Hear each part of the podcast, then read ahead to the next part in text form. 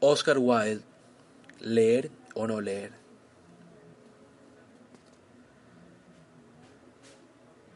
Los libros, pienso, pueden dividirse con toda conveniencia en tres clases. Los libros para leer, como las cartas de Cicerón, Suetonio, las vidas de los pintores de Vasari, la autobiografía de Benvenuto Cellini, Sir John Mandeville, Marco Polo, las memorias de Saint Simon, Mommsen, y hasta no tener una mejor la historia de Grecia de Grote. Segundo, libros para releer, como Platón y Keats. En la esfera de la poesía a los maestros y no a los juglares. En la esfera de la filosofía a los profetas y no a los sabios. Tercero, libros que no deben leerse en absoluto, como las estaciones de Thompson, Italia de Rogers, las evidencias de Paley, todos los padres excepto San Agustín, todo Stuart Mill excepto el ensayo sobre la libertad, todas las obras de Voltaire sin excepción, la analogía de Butler, el Aristóteles de Grant, la Inglaterra de David Hume, la historia de la filosofía de Lewis, libros todos argumentativos y que intentan probar algo. La tercera clase es de lejos la más importante. Decir a la gente qué debe leer parece en general o bien inútil o peligroso, pues apreciar la literatura es una cuestión de temperamento y no de enseñanza. No hay cartilla para llegar al Parnaso, y nada de cuanto uno pueda aprender resulta digno de ser aprendido.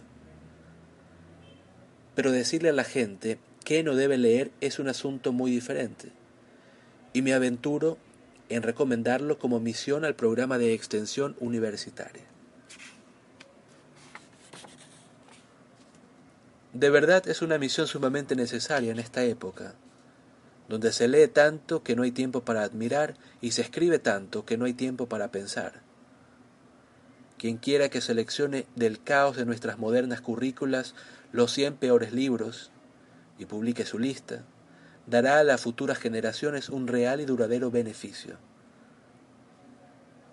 Luego de expresar estas opiniones no debería formular, supongo, ninguna sugerencia sobre los cien mejores libros. Pero permítanme el placer de contradecirme, pues ansío abogar en favor de un libro extrañamente omitido por la mayoría de los excelentes jueces que han colaborado en vuestras columnas. Me refiero a la antología griega.